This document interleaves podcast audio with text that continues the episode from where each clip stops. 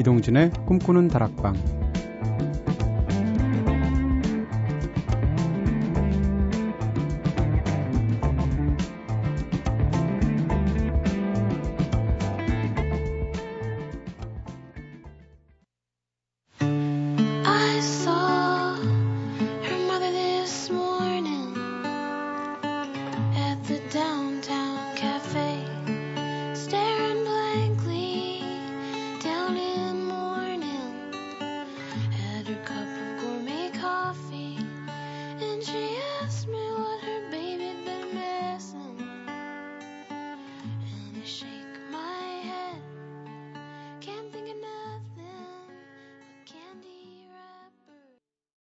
안녕하세요. 이동진입니다.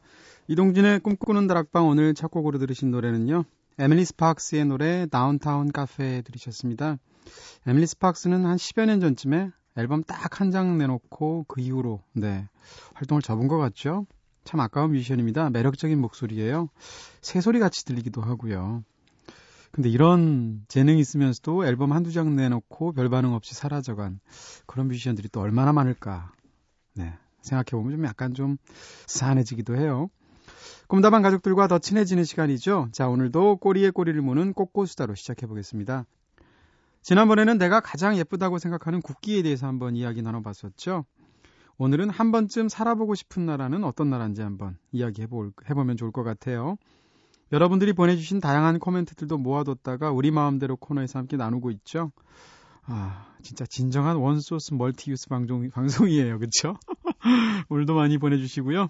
자, 그럼 먼저 제작진의 이야기부터 듣고 오겠습니다. 선우가 살고 싶은 나라. 오기가미 나오코 감독의 일본 영화 안경에 나왔던 가고시마의 요런 섬에서 살, 살아보고 싶습니다. 도시와는 동떨어진 정말 시골 마을에서 푸르른 바다와 벗 삼으면서 영화에서처럼 아침에 해, 체조도 해보고 낮에는 해수욕도 하고 유유자적하게 바람처럼 구름처럼 지내보고 싶어요 하셨습니다. 야, 요런 섬에 한번 살고 다음엔 또 저런 섬에서 한번 살고 진짜 인생이 네. 나비 날개치처럼 유유자적하면 살 수 있을 것 같아요. 네. 오기감이 나오고 오기감이 나오고 감독 영화를 보면 다 거기 가보고 싶죠. 그렇죠? 헬싱키도 가고 싶잖아요. 저기 영화 제목이 뭐죠? 갑자기 기억이 안 나는데. 네? 아, 카모메 식당. 네, 죄송합니다. 제가 직업이 영화평론가래요. 네. 카모메 식당인데 맞습니다. 네, 카모메 식당 같은 거 보면 헬시키 가보고 싶잖아요. 안경 보면 또 요런 섬에 가보고 싶죠. 아 진짜. 은지가 살고 싶은 나라. 어느 나라든 대도시보다는 소도시가 좋을 것 같고요. 산과 물이 어우러진 곳이면 좋을 것 같습니다. 그리고 친절한 사람들까지 함께라면 더 좋겠죠? 한 번도 가본 적은 없는데 몽상가의 피난처라는 낭만적인 수식어를 가진 곳 라오스의 로앙프라방에 가서 살아보고 싶습니다. 와, 살아보는 건 모르겠고 저도 여기 진짜 가보고 싶어요. 로앙프라방 얘기들 사진들 보면 와, 더군다나 몽상가의 피난처라는 수식어까지 가졌다니. 네. 라오스 사실 나라가 바다가 없는 나라잖아요. 내륙의 풍경들이 이렇게 기기묘묘하다고 하더라고요. 편안한 쪽으로. 제2가 살고 싶은 나라. 넓은 국토와 풍부한 자원. 19세기 유럽을 연상시키는 고풍스러운 분위기. 그리고 무엇보다 싸고 맛있는 소고기 때문에 아르헨티나의 부에노스아이레스에서 남은 인생 절반쯤 보내고 싶다는 생각을 했었는데요. 요즘은 국제 뉴스를 보니까 시민들이 복면을 쓰고 식료품 가게를 털기도 하고 사회 문제와 치안이 심각해졌더라고요. 그래서 지난해 9월에 잠깐 들렀던 슬로베니아가 현재로서는 살고 싶은 나라 1위입니다. 다른 유럽 국가들에 비해서 상대적으로 덜 알려졌지만 오스트리아와도 자연 환경이 비슷하면서 깨끗하고 물가도 싼 편인데다가 쇠고기가 맛이 점점점 네 아니 사람들이 참 친절하더군요. 당시 렌트카로 접촉사고 냈었는데 경찰이 정말 친절해서 진짜 감동이었어요 하셨네요. 진짜 PD 하면 뭐 하겠노? 쇠고기나 사 먹겠지. 딱 이거고요. 네. 슬로베니아 같은 발트의 3국 전 못 가봤는데 여기도 진짜 가보고 싶어요. 왠지 여기 가면 수돗물 벌컥벌컥 마셔도 깨끗하고 맛도 좋고 이럴 것 같죠? 저는 못 가본 나라 중에서 제일 가보고 싶은데 네 중에 하나가 아이슬란드입니다. 제가 좀 약간 추운 나라들을 좋아하는 경향이 있는 것 같은데요. 어, 예전에 시겨로스의 그 다큐멘터리 음, 음악 영화를 본 적이 있는데 보면서 아이슬란드에 대한 어떤 판타지가 원래 있었는데 너무 가보고 싶은 거예요. 근데 아이슬란드는 한 일주일 이렇게 갔다 오면 안 될 것 같고 왠지 거기서 최소한 한 1년 정도 살면서 유유자적 지냈으면 정말 좋을 것 같은데 네, 21세기에 그런 날이 올까요? 자, 루시드 폴의 노래 들을까요? 라오스에서 온 편지. 오늘 점심시간 지나 항상 텅 빈 채 있던 편지 한 물연이 깔깔 대는 편지 한 장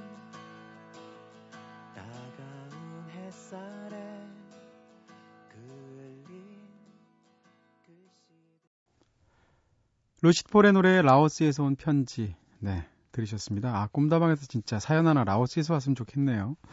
자, 여러분께서는 지금 이동진의 꿈꾸는 다락방 듣고 계십니다. 꿈다방 앞으로 보내주신 이야기들 함께 나눠볼게요. 꿈다방 미니 게시판을 통해서 이수봉님께서 친구들이랑 집에서 누워서 듣고 있습니다. 한철, 수봉, 종훈, 주룡 이름 한번 외쳐주세요 하셨습니다. 근데 무슨 중국 4대 천왕 이름 같네요. 수봉, 종훈, 주룡 이런 이름 오, 쉽지 않은 것 같은데. 네. 왠지 중국어로 읽어야 될 것 같은. 네. 자, 어쨌건 한철님, 수봉님, 종훈님, 주룡님 이름 한 번씩 더 읽어드렸고요. 꿈다방 미니 게시판을 통해서 송정아님께서 요즘 며칠 동안 동진이 오라버니가 꿈에 보여서 오늘 밤은 졸린 것꾹 참고 들렀습니다. 로또도 샀거든요. 근데 꽝이었어요. 하셨습니다. 아니 돼지 꿈도 아닌데 웬 로또를 사시나요? 네. 네. 음.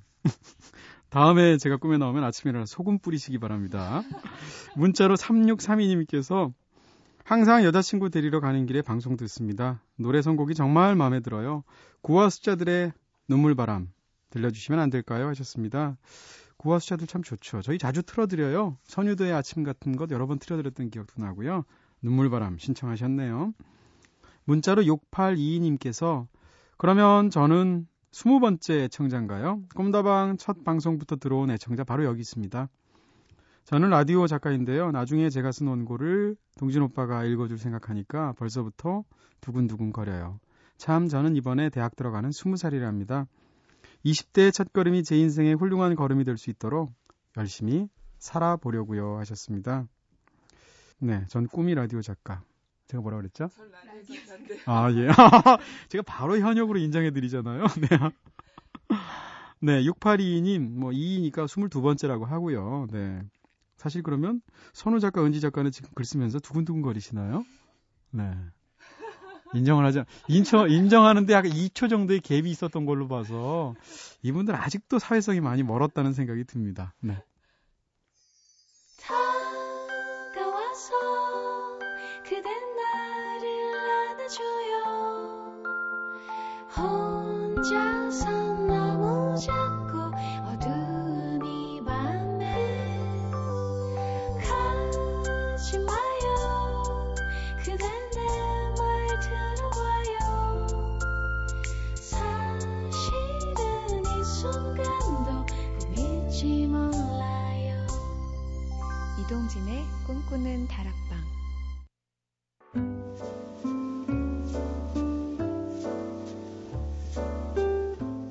꿈다방은 이렇게 늘 여러분들의 이야기 기다리고 있습니다.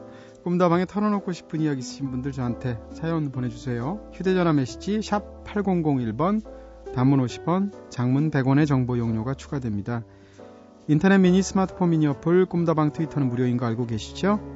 3632님의 신청곡 들려드리겠습니다. 구화 숫자들 눈물바람 울어버릴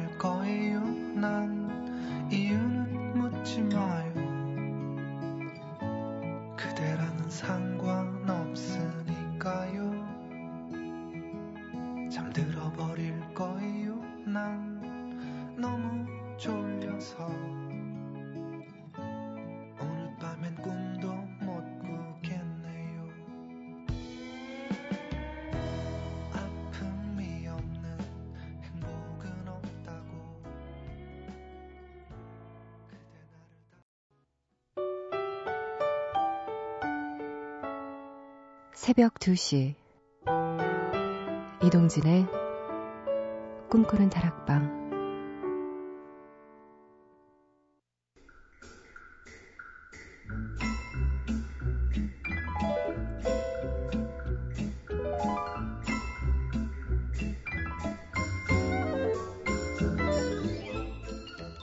예술가가 남긴 발자취를 따라서 누구든 예술가가 되어보는 마법 같은 시간이죠. 디 아티스트.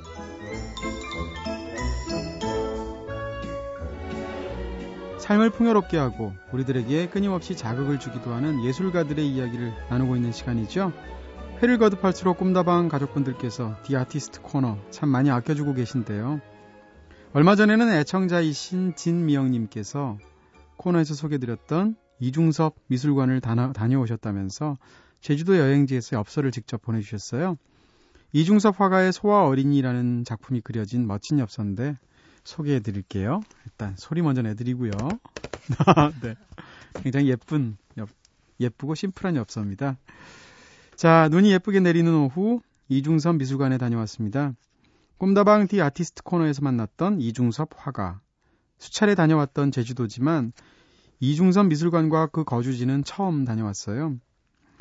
오후 내내 이중섭 거리를 걸었는데 참 기분 좋더라고요. 다녀와서 이중섭 편 다시 듣기 하니까 자랑스러우면서도 또 한편으로는 마음이 울컥했습니다. 작지만 꿈다방을 향한 사랑의 선물 보내드려요. 늘 고맙습니다.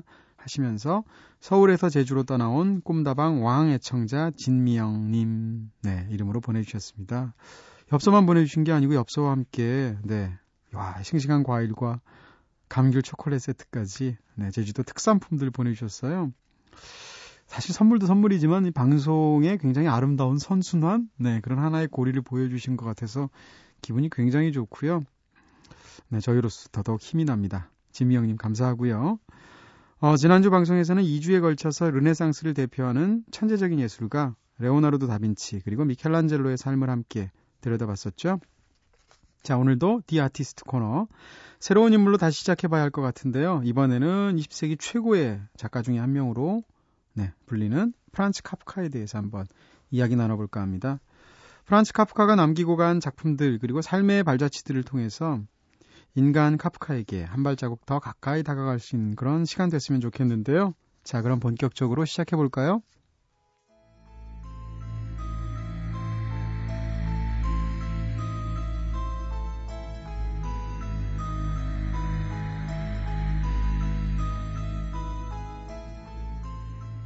어느 날 아침 불안한 꿈에서 깨었을 때 그레고르 잠자는 자신이 침대에서 무시무시한 해충으로 변해 있는 것을 발견했다.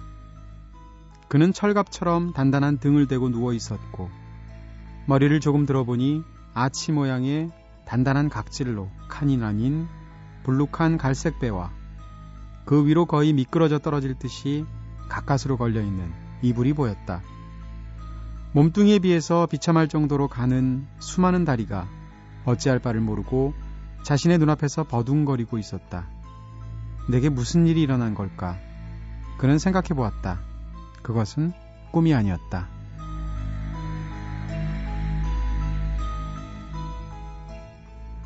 네, 카프카의 소설 중에서 아마 가장 유명한 작품이 이 작품이겠죠. 소설 변신 중에서 시작되는 부분을 읽었, 드렸습니다 아마 가장 유명한 도입 부분 중에 하나가 이 변신의 도입부가 아닌가 싶고요.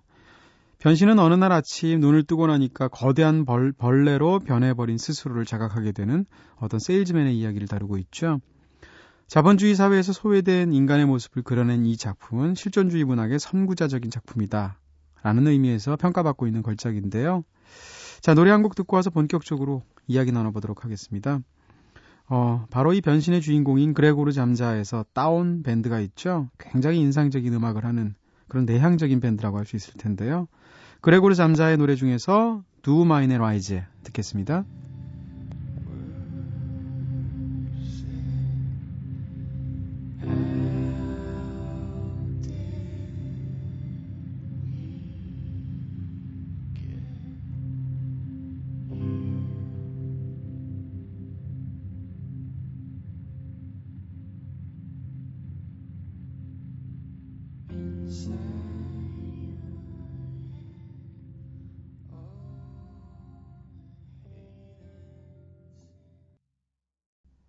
네, 두 마인의 라이제 들으셨습니다. 바로 그레고르 잠자라는 밴드의 노래였죠. 노래 듣고 있으니까 한없이 몸이 가라앉는 듯한 느낌이 들죠. 진짜 이러다가 잠들고 아침에 눈을 뜨면 어휴, 네. 상상하면 안 될 것 같아요. 벌레로 변해 있는 모습. 자, 여러분께서는 지금 이동진의 꿈꾸는 다락방 듣고 계십니다. 영어, 오늘 디 아티스트 코너에서는 20세기 대표적인 작가 프란츠 카프카에 대해서 함께 이야기를 나누고 있죠. 카프카의 대표작 변신은 이처럼 세기를 뛰어넘어서 큰 감동을 주고 있지만 사실 당시 한창 구애 중이던 연인에게 이틀째 연락이 없자 비참함을 느끼면서 침대에 누워 있다가 네, 문득 이야기를 착상하게 됐다고 하죠. 사랑의 열병으로 탄생된 불꽃 같은 작품이라고 할 수 있겠는데요. 네. 요즘 같으면 탄생할 수 없던 작품일 거예요. 그쵸? SNS 하면 되니까. 어, 때문인지 정작 카프카 본인은 이 작품을 썩 마음에 들어하지 않았다고 합니다. 이런 불만은 원고의 대부분을 발표하지 않고 불태워버렸던 사실은 그의 완벽주의에서 비롯된 것이기도 하지만요. 사실 더 직접적으로는 직장 생활과 번잡한 집안일들로 인해서 창작에 집중할 시간을 충분히 확보할 수 없다는 안타까움의 표현이었다고 하죠. 카프카는 굉장히 모범적이고 순종적이었던 사람이었던 것 같습니다. 그래서 부모님과 함께 살면서 낮에는 보험회사에 근무하는 세일즈맨으로 집안 식구들 모두가 잠든 밤에는 혼자 깨어서 소설을 쓰는 작가로 살았다고 하죠. 여건상 카프카는 단시간에 작품을 완성하는 방식을 선호했다고 하는데요. 첫 단편인 선고도 앉은 자리에서 8시간 만에 끝마쳤다고 전해지고 있습니다. 그리고 죽을 때 유언을 통해서 카프카는 가장 친한 친구였던 막스 브로트에게 원고를 맡기면서 모두 다 태워달라고 부탁했다고 하는데요. 변신 역시 그 중에 하나였다고 하죠. 그래서 태워서 없어지려 원고였다고 합니다.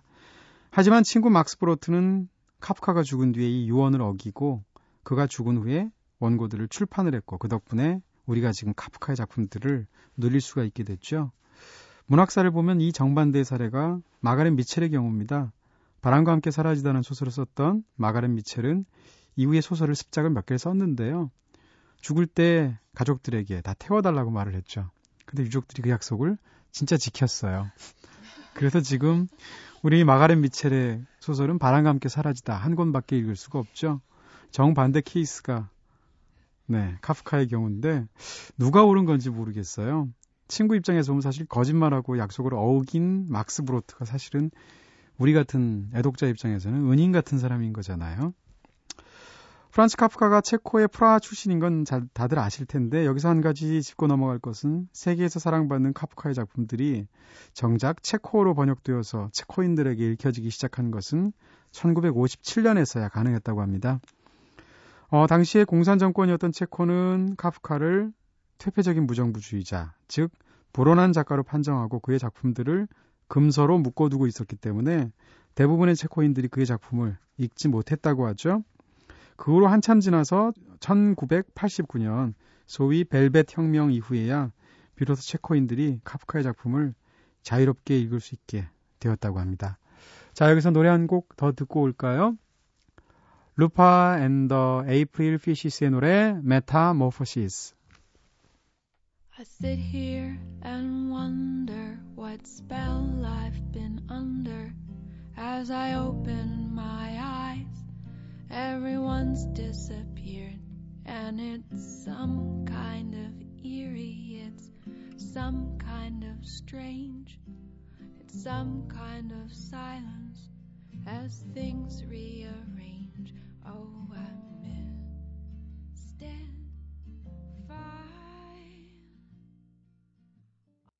루파 앤더 앤디 에이프릴 피시스의 노래 변신, 네, 메타모포시스 들으셨습니다. 자, 카프카의 문학과 인생을 이야기하는 데 있어서 항상 빠짐없이 등장하는 말 중에 경계인이라는 말이 있죠. 카프카는 1883년 7월에 프라하의 한 유태인들이 사는 게토 지역, 그리고 경계선상에 있는 구시가 광장 쪽에서 어, 유대인으로 태어나게 됩니다. 유대인이면서 유대인이 되지 못하고 체코인이면서 체코인이 되지 못하는 운명의 주인공이 바로 카프카였는데요. 다행히도 그의 아버지 헤르만 카프카가 자수성가한 상인이었기 때문에 사회 진출의 제약에서 자유로웠다고는 하지만 수백 년간 유럽에 살면서도 비유럽인으로서 차별을 받아왔던 비극적인 역사에서는 쉽게 벗어날 수가 없었던 거죠. 별로 유태인이라는 자의식이 없었던 카프카였지만 유태인이라는 낙인에서 비롯된 사회적인 좌절감과 소외감 이런 것이 카프카에게도 큰 충격으로 작용했을 것으로 보입니다. 실제로 카프카가 41살의 나이로 폐결핵이 악화돼서 세상을 떠난 후에 그의 누이 동생들은 나치에 의해서 수용소로 끌려가서 비극적인 죽음을 맞이해야 했는데요. 이처럼 늘 벼랑 끝에 내몰린 경계인의 불안한 삶 속에서 유일한 탈출구가 되어 주었던 것이 바로 글쓰기가 아니었을까 생각해 보게 됩니다. 그리고 카프카의 문학과 인생에서 정말 큰 영향력을 발휘한 사람이 하나 있죠. 바로 그의 아버지 헤르만 카프카인데요. 늘 현실적인 성공만을 추구하고 가부장적인 권위만을 강요하던 그에게서 아들 카프카는 늘 벗어나려고 했었지만 번번이 실패하게 됩니다. 그와 아버지 사이의 갈등은 그가 쓴 편지와 일기에도 잘 기록이 되어 있는데요. 그 중에서도 아버지에게 보내는 편지에서 보시게 되면 자신과 아버지의 관계를 더 깊게 파고 들어가기도 하죠. 그 과정에서 쓴 말 중에 하나로 제가 인상적으로 기억하는 말은 카프카가 한말 중에서요. 나의 삶은 태어남에 대한 망설임 이란 표현을 쓴 적이 있는데 이상하게 저도 대학 다닐 때 그 문장에 꽂혔던 기억이 납니다. 나의 삶은 태어남에 대한 망설임. 아리송하기도 하고 뭔가 무릎을 칠 것 같기도 하고요. 이처럼 권위에 대한 탐구와 해석은 카프카의 작품을 지탱하는 주춧돌 가운데 하나로 자리 잡게 되는데요. 이런 문학적인 특징은 당연히 불편했던 아버지와의 관계에서 비롯된 것이라는 의견들이 많습니다. 심판이나 변신을 봐도 그의 자전적인 요소를 자연스럽게 느낄 수 있는 부분들이 있는데요. 어쨌든 스스로에게는 유태인이라는 태생적인 슬픔, 그리고 또 아버지에게서부터 받은 상처 때문에 힘들었을 테지만 이런 아픔이 있었기 때문에 또한 카프카 문학이 완성된 것이 아닐까라는 정반대로 역설적인 부분들도 생각해 보게 됩니다. 자, 여기서 노래 한 곡 더 듣고 오겠습니다. 자우림의 노래 들을까요? Shining. 지금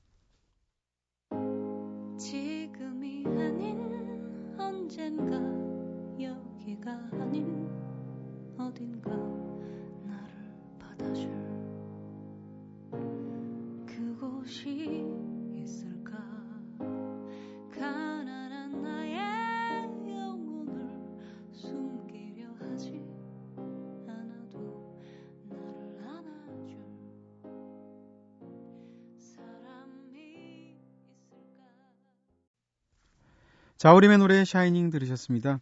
아버지의 요구에 따라서 카프카는 프라하 대학의 법학과를 나와서 보험공단에 들어가서 일을 하게 되는데요. 하지만 글쓰기에 대한 자신의 마음까지 포기한 것은 아니었죠. 카프카의 근무 시간은 아침 8시부터 오후 2시까지. 아르바이트였나요? 근무를 마치고 나면 집으로 돌아와서 저녁 7시까지 잠을 자고 나서 산책을 가거나 친구들을 만나고 왔다고 합니다. 그리고 가족들이 잠든 밤에는 집에 홀로 깨서 고요한 새벽을 즐기면서 소설을 쓰기 시작했다고 하죠. 하루를 이, 이틀로 쪼개서 산 거네요. 카프카는 이런 완벽한 이중 생활을 14년 동안 계속했다고 하는데요. 회사에서도 일을 잘 처기, 처리하기로 소문난 직원이었던 것은 물론 카프카를 기억하게 만드는 불멸의 작품들 대부분이 이 시기에 또 탄생한 것이었다고 하니까 참 신비롭기까지 하죠. 카프카가 일했던 보험공단 빌딩은 현재 호텔로 쓰이고 있다고 하는데요. 카프카 좋아하시는 매니아 분들이라면 한 번쯤 꼭 찾아가 보시기를 추천해 드리고요. 여기에는 어, 카프카가 사용했던 사무용 도구, 손때 묻은 물품들 같은 것이 잘 전시되어 있어서 작가 카프카가 아니라 인간 카프카를 만나보실 수 있다고 합니다. 좀 더 쉽게 카프카의 흔적을 보실 수 있는 흔적도 있어요. 프라하에 가시게 되면 모두들 가시게 되는 곳이 프라하 성일 텐데 프라하 성에 황금소로라는 Golden Lane이라는 곳이 있습니다. 저도 여기를 갔었는데요. 여기에 가시게 되면 카프카가 몇 년 동안 머물면서 집필을 했던 작은 공간들이 지금 뭐라고 그럴까요? 일종의 서점으로 꾸며져 있습니다. 문턱이 굉장히 낮고 문이 작아서 제가 체구가 크지 않았는데도 들어가려면 몸을 한참 숙이고 들어갔던 그런 어, 소인국 같은 느낌이 나는 곳이었는데요. 거기에 들어갔는데 우리 식으로 얘기하면 두세 평 정도밖에 안 되는 작은 서점인데 카프카의 책만 파는 곳입니다. 거기서 제가 읽지도 못하면서 카프카의 독일어로 된 서한집 한 권 사오고 물론 펴보지도 않았죠. 그 또 하나 사왔던 것이 여러, 여러 개의 카프카의 책갈피꽂이였거든요. 하나당 2유로짜리 책갈피꽂이였는데 지금도 잘 쓰고 있습니다. 심지어 거기서 책을 팔던 그 점원 여자 점원 아가씨의 이름까지 기억이 납니다. 한카라는 아가씨였는데 물어봤었거든요. 카프카의 책 중에서 뭘 제일 좋아하냐고. 근데 한카가 진짜로 서한집이 제일 좋다고 얘기를 했던 기억이 나고요. 여자 이름은 잊혀지지가 않죠. 자, 어쨌건 한번 가보시면 굉장히 좋은 경험이 되실 거예요. 자신의 세계 안에서만 갇혀서 소극적인 태도로 평생을 외톨이로 지냈을 것 같잖아요. 카프카가. 그런데 의외로 회사에서도 좋은 평판을 받으면서 일도 하고 또 친구들 사이에서도 매력적인 인물로 통하기도 했습니다. 그만큼 예민한 감수성과 따뜻한 인간미를 겸비한 사람이기도 했는데요. 어, 굉장히 인상적인 에피소드가 있죠. 한 번은 인형을 잃어버리고 울고 있는 여자아이를 우연히 보고 그 여자아이를 달래기 위해서 너의 인형은 지금 자기만의 여행을 잠시 떠난 거란다. 라고 말을 해줬다고 하죠. 그 이후로도 그 말을 지키기 위해서 여행을 떠난 인형이 너한테 사실은 편지를 보내준 거야. 라고 말을 하면서 그 아이에게 인형이 썼던 편지랍시고 대신 대피를 해서 무려 네, 3주 동안이나 대피 편지를 계속 전해주기도 했다는 건데요. 카프카가 얼마, 얼마나 한편으로는 굉장히 따뜻한 마음을 가진 사람인지를 알 수 있게 해주는 그런 에피소드죠. 그리고 편지에는 세계 곳곳을 여행하면서 성장해 나가는 인형의 이야기가 들어 있었다고 합니다. 네. 그리고 비록 세 번의 약혼과 파혼을 반복하면서 결국 결혼, 결혼에는 이르지 못했지, 못하면서 독신으로 살아갔지만 내내 많은 여인들과 사랑을 나눴다고 전해지는데요. 그 중에서도 카프카 박물관에 가보면 카프카가 사랑한 네 여인의 부스가 따로 마련되어 있다고 합니다. 카프카를 떠난 여인들이라고 해서 카프카를 증오하고 미워한 게 아니라 진심으로 이해해줬다고 하죠. 이런 게 진짜 플레이보이라는데. 네. 그리고 특히 카프카는 편지 주고받는 것을 정말 좋아해서 연인들과 주고받은 편지가 수백 통이 넘는다고 하는데요. 이 편지들이 국내에도 출판이 되어 있죠. 자, 연애마저 어쩐지 참 작가다, 작가답다라는 생각들이 들게 됩니다. 네. 1차원적인 선곡을 했고요. 프란츠 카프카라서 프란츠 폴디넌드의 노래를 골랐습니다. Outsiders.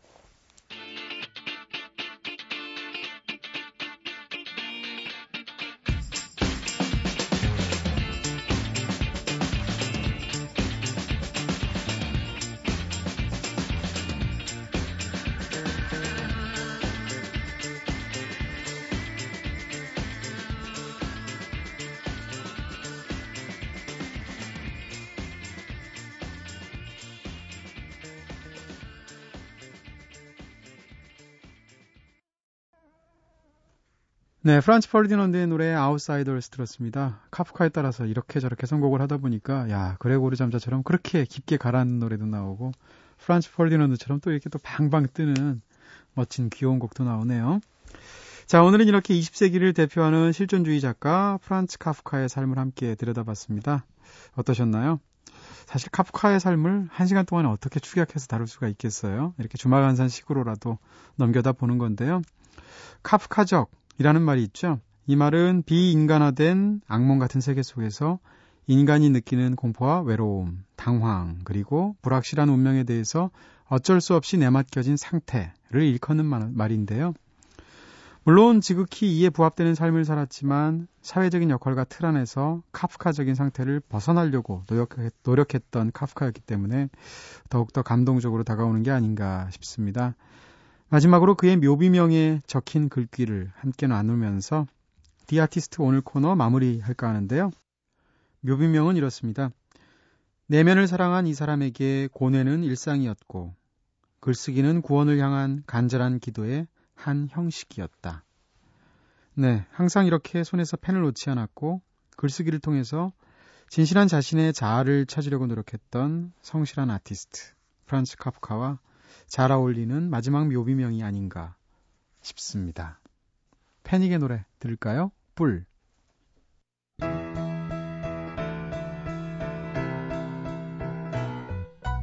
아침에 일어나 머리가 간지러워서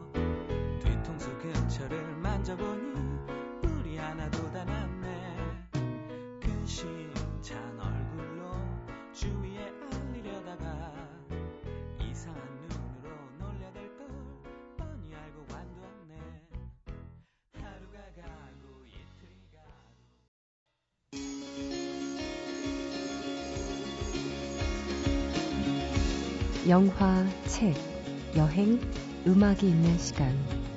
꿈꾸는 다락방.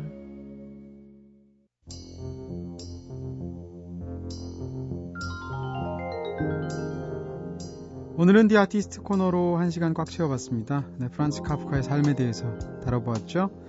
마지막 곡으로는 애덤 램버트의 노래 골랐습니다. 바다야 One From Me 골랐고요.